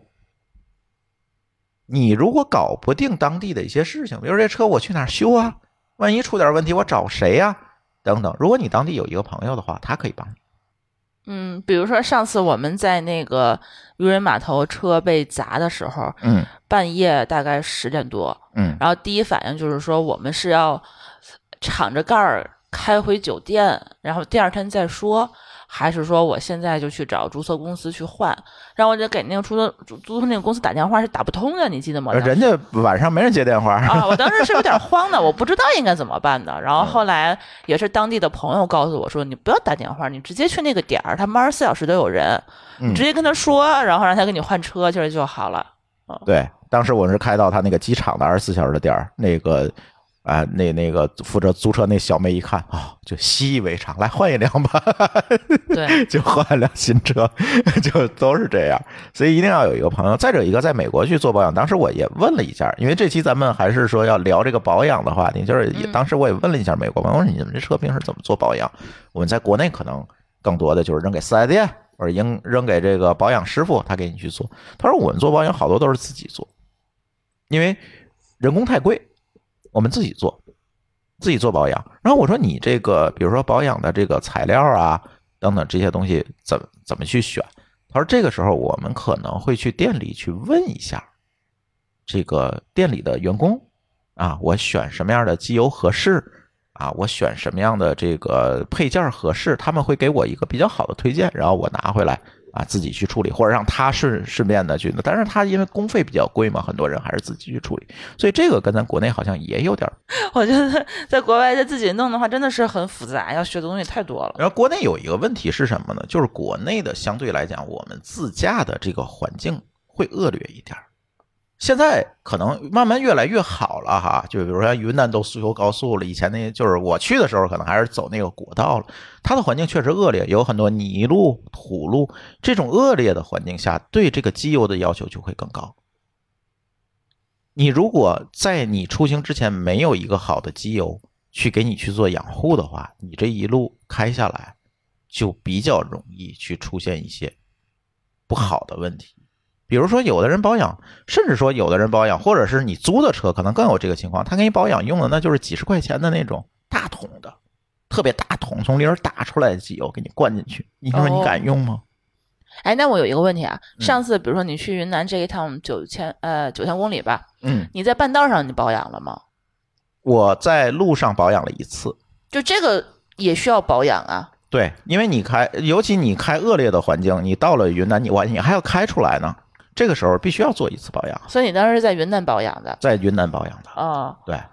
当时也是保养师傅去给我找的机油啊等等，这就去弄了。他看到我这个这种情况，可能就会给你弄好一点的机油嗯去弄。而这次我们跟嘉实多合作的时候呢，嘉实多也特别跟我说，我们这个机油就特别特别适合你当时自驾时候这个场景。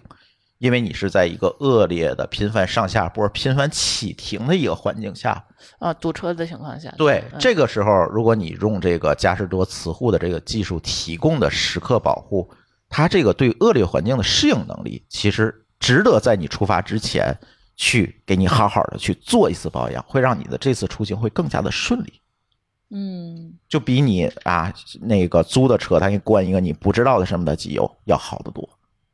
嗯，尤其是在路途当中，你可能对这个车又有一定的熟悉了，这个时候你再把它机油再换一遍，用嘉实多次磁护去换一遍这个机油会更好。嗯尤其这种长途，你一开开一万公里，这种你中间你避免不了，还是要做一次保养的。就我不太懂它这个保养里程啊，一般嗯情况下是多久？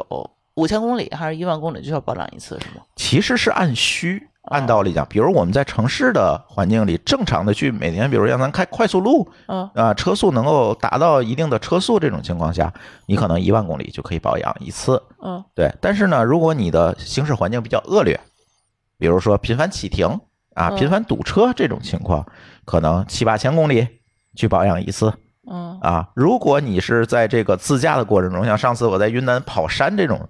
那你五千公里保养一次，我觉得也不为过。嗯，对对对，这个保养你要适时保养，而不是我就盯着这个公里数去保养，这个特别重要。哦而且你的车长期去停在那儿，注意啊，长期去停在那儿，你从来没开，那停一段时间也要再重新做保养，因为要换油，那油可能在发动机里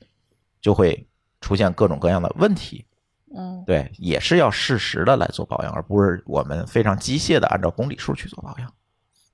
对，所以这个让我想起来之前，呃，有看过一些视频，其实在说电车和油车的区别，就是说电车其实它最好的行驶区间是在一个相对比较低速，而油车呢其实是在一个相对更加高速。如果我们用这个理论其实去看的话，就是说好的环境它是可以高速一直跑，那这种情况下其实你就可以更长的周期来去做保养。对，但对是你说像这种城市堵车呀、或者是你在一些相对比较恶劣的环境，你可能发动机本身也会受到一些影响的，那你就最好频繁换一点。它其可能是从这个视角来去分析，哦来去评估说你到底是高频还是低频。嗯嗯嗯，没错，但是你看，这正好是十一期间，大家都出门儿，然后你高速上肯定都是车，都会堵车吧？十一十一现在都没有不堵车的了吧？尤其是十十一早上起来就是零点以后那个出马路上不全是车？我觉得因为它免费嘛，高速。啊，我觉得肯定那个时候那个环境应该算不上多好。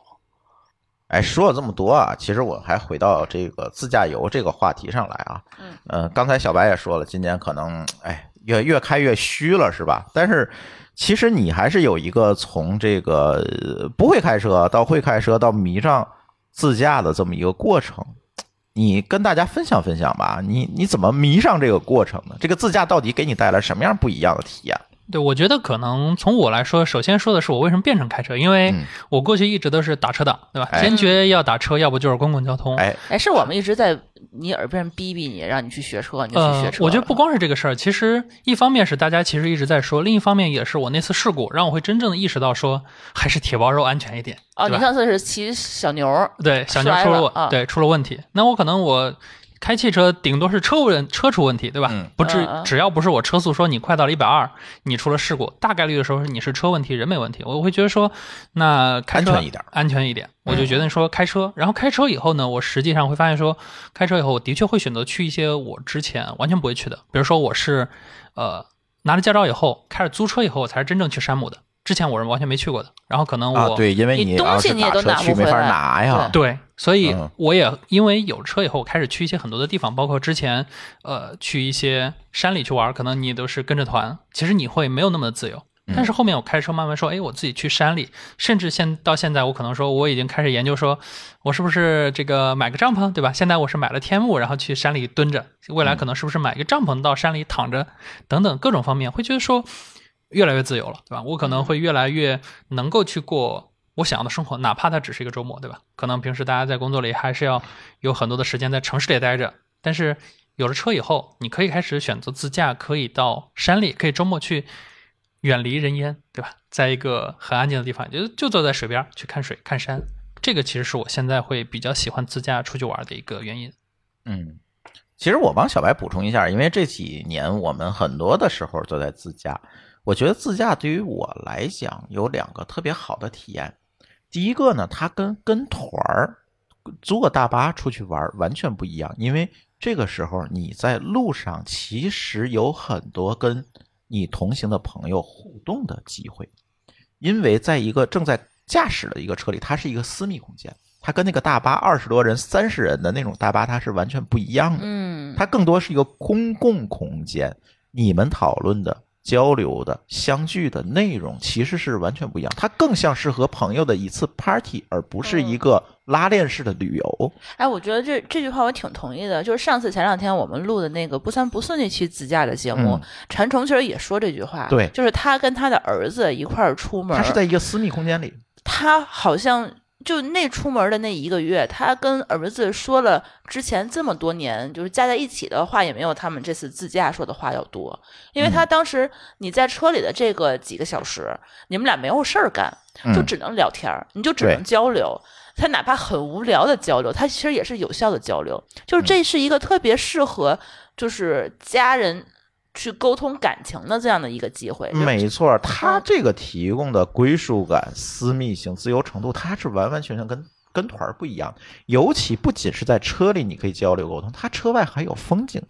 对，而且那个时候你这个必须得保持清醒的时候，对副驾驶就要有一个任务，就是说我聊一天儿直跟那个驾驶员要去说话，嗯，这是他必须要做到的，为了这个两个人安全要考虑做的一件事情，或者是不停的给这个驾驶员去投喂吃的。嗯，对吧？让他这个稍微个嘴或者是脑子，起码得有一个是在运转的。而且关键是嗯车外的风景也给你们提供了持续不断的话题。你要在啊一个密对闭对对空间里，你说你们聊什么？呃，对吧这也也是个问题很尴尬，对对。你对看咱上次带着听友去旅游，去什么呃森林公园也好，去国家森林公园，去胡佛水坝等等等等这些地方，你外面是有风景的。我们穿穿越那个金门大桥，对吧？从这边开到那边，再从那边开到这边。这些东西给你带来的体验和风景，你去，你从电视里可能二十多年前你就从美国的电影里看到了那个桥啊，无数次的被炸炸掉，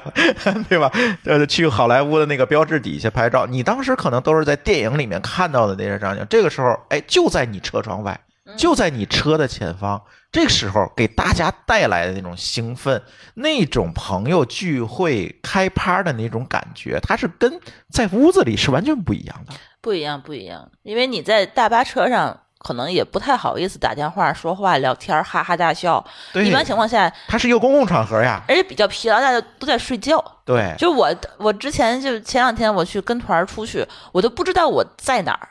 我都不知道我开过什么地方。对，而且那个时候你是失控的，你没有哦控是制，别人带着你走嘛。是的，对，你就更加的无助，你就只能要不我睡觉吧。对我也不知道我到底去了什么地方，路过什么地方，开了多远，我就知道睁眼儿，哦，我到景点儿了。但是自驾其实不一样，真的是不一样。就是我们会觉得，哎，更好的这个风景其实是在途中的风景，是这对整个的这个自驾这个旅程给我们带来的这些，呃，这个这个时刻，我觉得是你和朋友、家人一个长时间的聚会的过程，对，它对不是一个在路上的过程。它虽然是在路上，但是你们时刻是在相聚的。对，而且我是觉得，其实跟家人、跟朋友，就是能够有这样深度聊天的机会不多了。嗯，谁也不会说一坐着坐一天，然后几个人就是想破头去聊什么。没错。但是你自驾是一个好几天的这么一个旅程，这个时候你就会聊很多你平时不愿意去说的话。对，而且他把你限制在这儿了，你不能去干别的，呃， 你就只能聊。啊呃对， 对你比如平时可能，比如说咱们现在坐在这儿，那我们哎聊一会儿，我们想说我们是不是玩会儿手机，或者我们去干别的，对吧？嗯但是在那个场合下，你不能干别的，你干别的可能会出事儿，你们只能聊天，不停的聊。对，对你还可以听播客，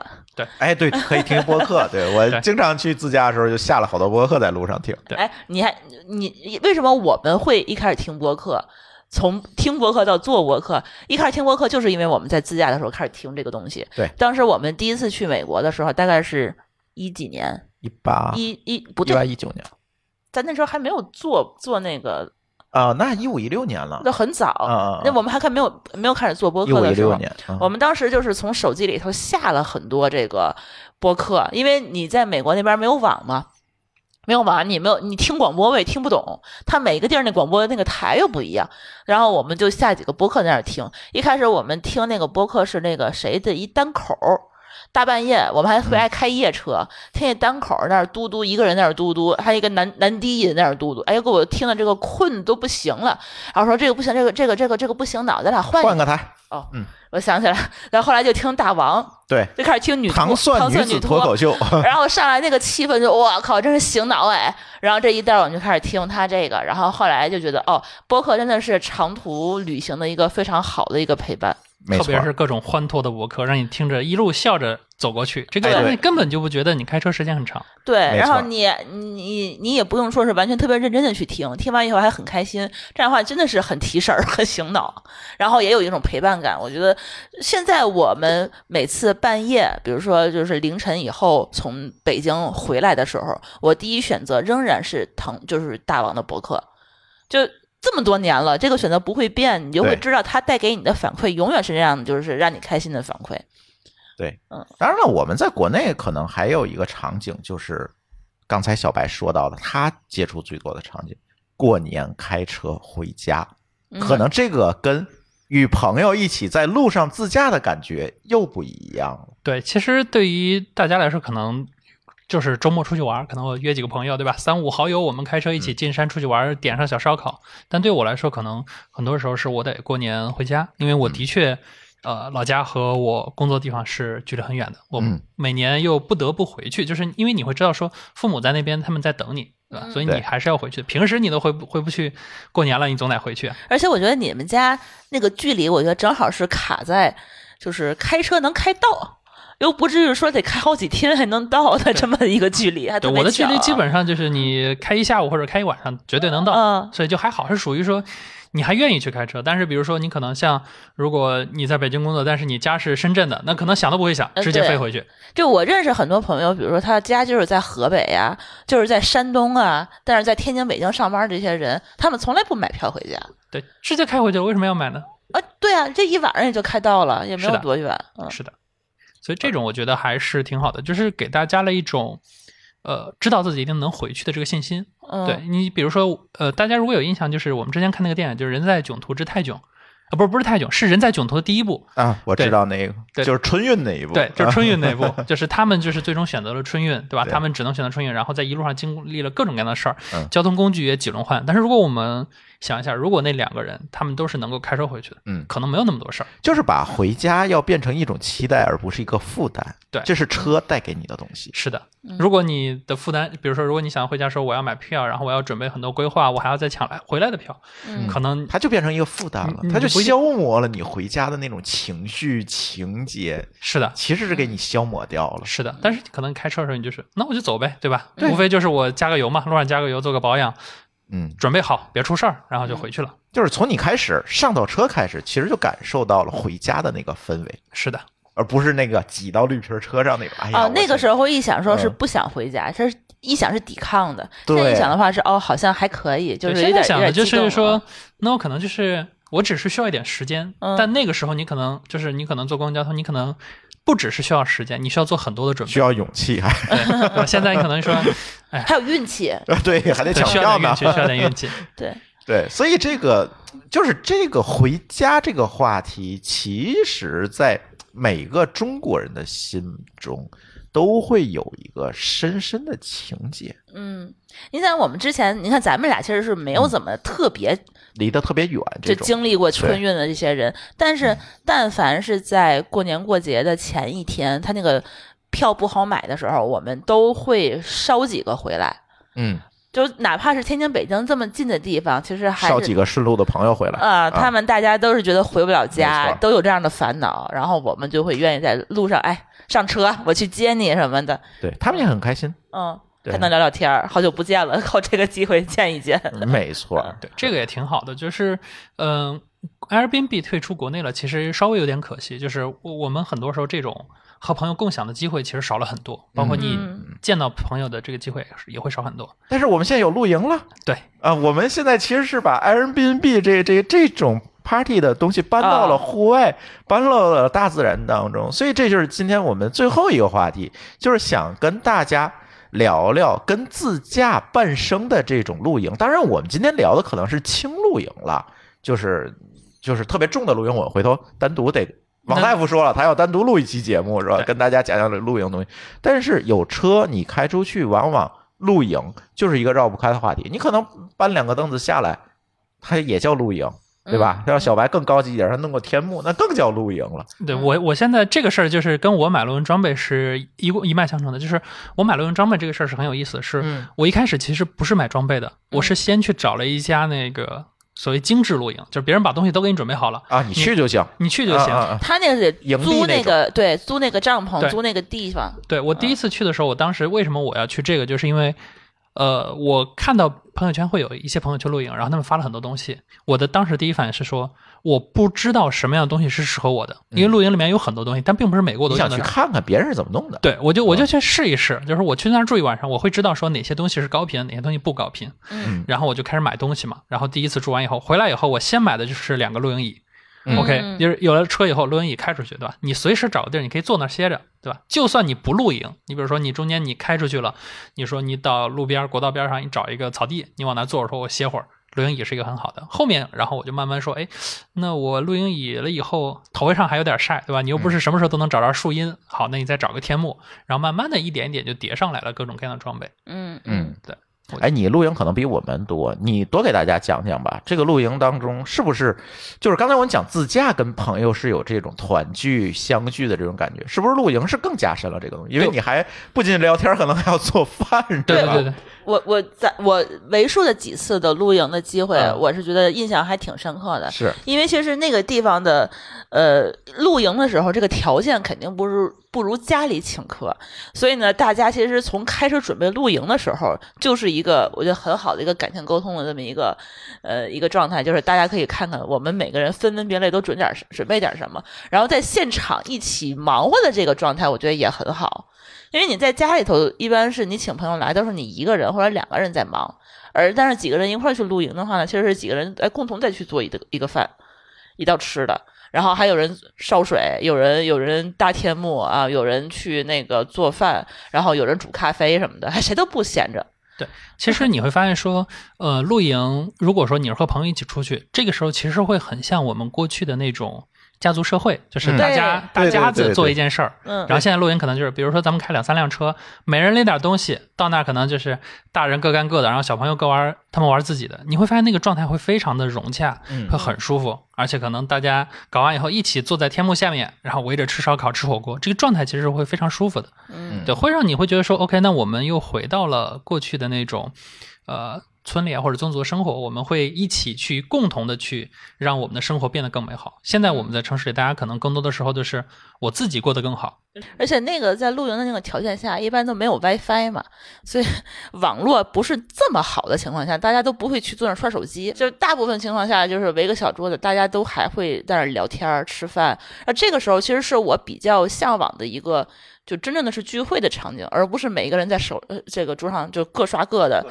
呃，对，就是那个，我觉得这个效果就不是我喜欢的那种沟通的感觉。哎，刚才小白也说了啊，可能野外这个环境，虽然大家一起做饭啊、烧烤这种带来这种亲近感，还有这个自然环境给你带来的这种天然的这种大家的这种连接感比较强，但是它也有缺点啊，就是条件不是这么好。你经常露营，给大家介绍介绍，这种轻露营需要准备啥呀？呃可能跟自驾要准备的东西就要更多一趴，是呃吧？啊就是如果你刚才把那堆装上，然后再把这堆装上，后就可备以箱。轻露营了。那后备箱就满了后备箱就满了。对，我自己其实出去的话，我现在的装备是说我一定会有露营椅和天幕，就是这个是我的基本标配，就是我可以不带别的任何东西。那我到任何一个地方，我把天幕扎起来，我有露营椅，我就可以坐那儿开始休息露营也可以也不要，你一个餐垫儿就行。啊。对，也可以，就是看你的习惯嘛。比如说我一般习惯坐在露营椅上，如果你有餐垫儿，比如说你可能少装一些东西，对大，家就坐在草地上。嗯，对，然后有露营椅的好处是，可能你比如说去一些比较，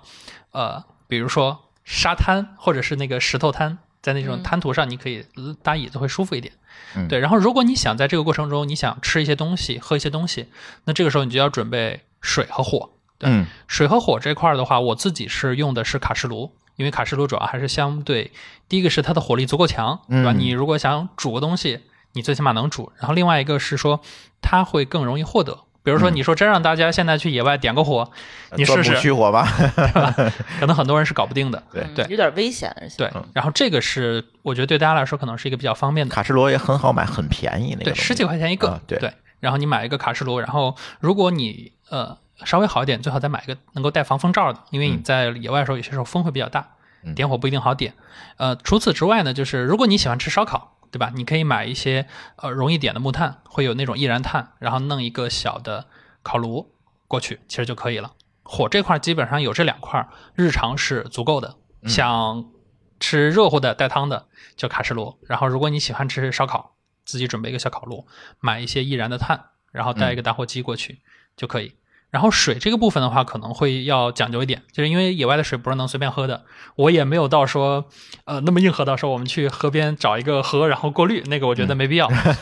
那那是野外生存，那不是露营啊。对我一般出去可能的话，我会买两到三桶那个五升的农夫山泉，嗯，就到那儿路上喝。然后另外我会单独带一桶水，有可能就从水管里接。这一桶水是为了让你路上洗手用的，因为你在哦露营地你做完以后你要洗手，你不能拿农夫山泉洗啊，这呃个快估计有有点点贵贵哈啊。消不起。但是你比如说你这次去你带两桶，然后你肯定会有空桶回来，你下次就可以带这个空桶装在车后备就箱里打点自来水对装在后备箱里。对，正常洗手，包括那个水，其实你平时就可以放，因为你除了露营的时候，你可能要洗手，你开车，你指不定，比如说路上你吃点什么东西，也可能会有洗手的诉求，所以这个东西我觉得其实是可以常备的。嗯基本上有这两个东西，你就是日常的喝的，就是 OK 了。当然，可能也会有一些高追求，比如说我跟我老婆，我们俩出去的时候就比较喜欢在野外煮茶喝，哦，好对讲究。对，我们就会带一些茶具。不过我嗯们现在还不会带那个烧水壶，我们一般是在家里烧好的水，然后弄一个比较大的保温瓶，就拎过去，嗯嗯然后就在野外煮茶喝。对我们比较喜欢这嗯样哦，泡茶，因为你在山里泡茶其实感觉还是很像爽。王大夫他自己弄咖啡不啊也对是吗？在野对外，那个的话也会也很好。对，嗯所以这些东西我觉得基本上你把这些东西备上，你出门然后到目的地，然后搭上天幕坐在那儿嗯，然后你就可以开始喝，然后然后比如说你可能会在这里面白天待一整天，然后到嗯晚上你就可以再开车回来。当然，如果你要再硬核一点的，对吧？那就开始要准备上帐篷，然后睡袋了。嗯，那个目前我还没有开始，可能要到下一个阶段再试试。嗯，对这过块夜不过夜是两回事儿。 对，如果你嗯过夜这个事儿就真的很不一样了。过夜对的话，包括你的这个地点选择也会有很有讲究。嗯当然，过夜就不是今天我们要聊的轻露营了吧，对，那个就硬核一点哎，了那。个硬核一点，回头让王大夫讲哈。对，当然这里还有一个，像像我和舒淇可能更多的会考虑到，呃，要喝点冰可乐怎么办？啊，呃对对冷保温藏箱保对嗯温箱等等这些。马上买保温有，因为有很多这种小的保温箱，然后包括有那种一次性的冰袋，嗯你其实可以在初期挖的时候准备点一次性冰袋，然后自己装一点冰块过去就可以对，了。在冰箱里提前冻好了，有那种就是它是用一种高分子材料对去外卖冻的冰那袋种，就是外卖，你见过有那种送冰袋的，你自己买其实很便宜。就是你从那个淘宝搜，别搜保温箱，然后搜外卖箱，嗯，要便宜多嗯啊。 学到了，对，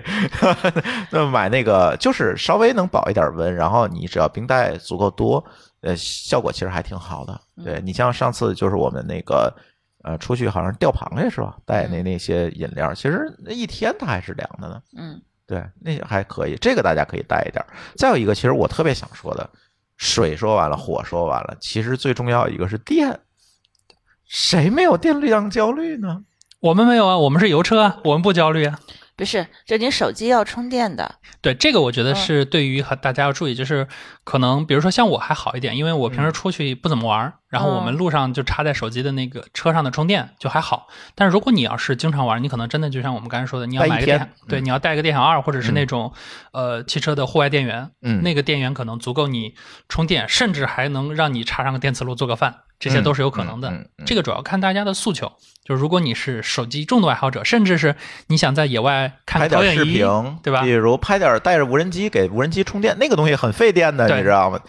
无人机啊，包括还有的有的露营的小伙伴喜欢带一个投影的幕布过去，在野外哦看，电看影。电影，对，对，这时候供电就特别特别的重对要。嗯这种你就对得准备一个专业的这种户外电源才行。嗯，第一个是户外电源，第二个就是我们如果开油车的时候，很多人会用那个油车，就是给它发动起来，就是你可以就是可以直接供电了嘛，因为车上自己就有发电机嘛，对它就可以供电。对当然在这个时候大家就要注意，第一个就是它会排废气车，你得哦离车远一点，嗯别中了毒，这个挺重要。尤其车长期的空转在那儿，你如果人的话，千万不要睡在车里，呃很容易一氧化碳中毒的。嗯，因为车会再把那个尾气吸进来嘛，因为它不是在开的状态下，这个有点危险。但是有的时候这供电这个事儿啊，你免不了，就是尤其待的时间长，你多少个电小二它也没有用，尤其你好多什么幕布啊、投影都上了之后，它还是蛮耗电，因为电小二最多也就是一度一度多一点电，它没有多少。对所以这个时候你去用油车供电是你免不了的一件事情。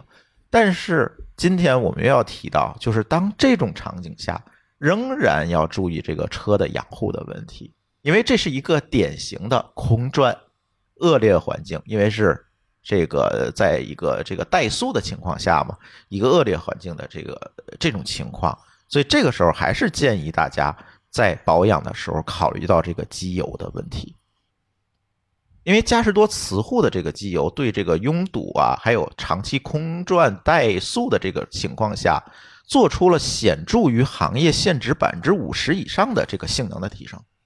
这时候，无论是你的供电性能，对车的保养保护都会更好。所以这个时候，如果大家能够说，哎，有这个露营的需求，有在露营里面用这个发动机怠速给这个东西供电这个需求，在露营之前做一次保养，用嘉实多磁护机油把发动机保护起来，能够避免很多可能在这种场景下给车辆带来的损害。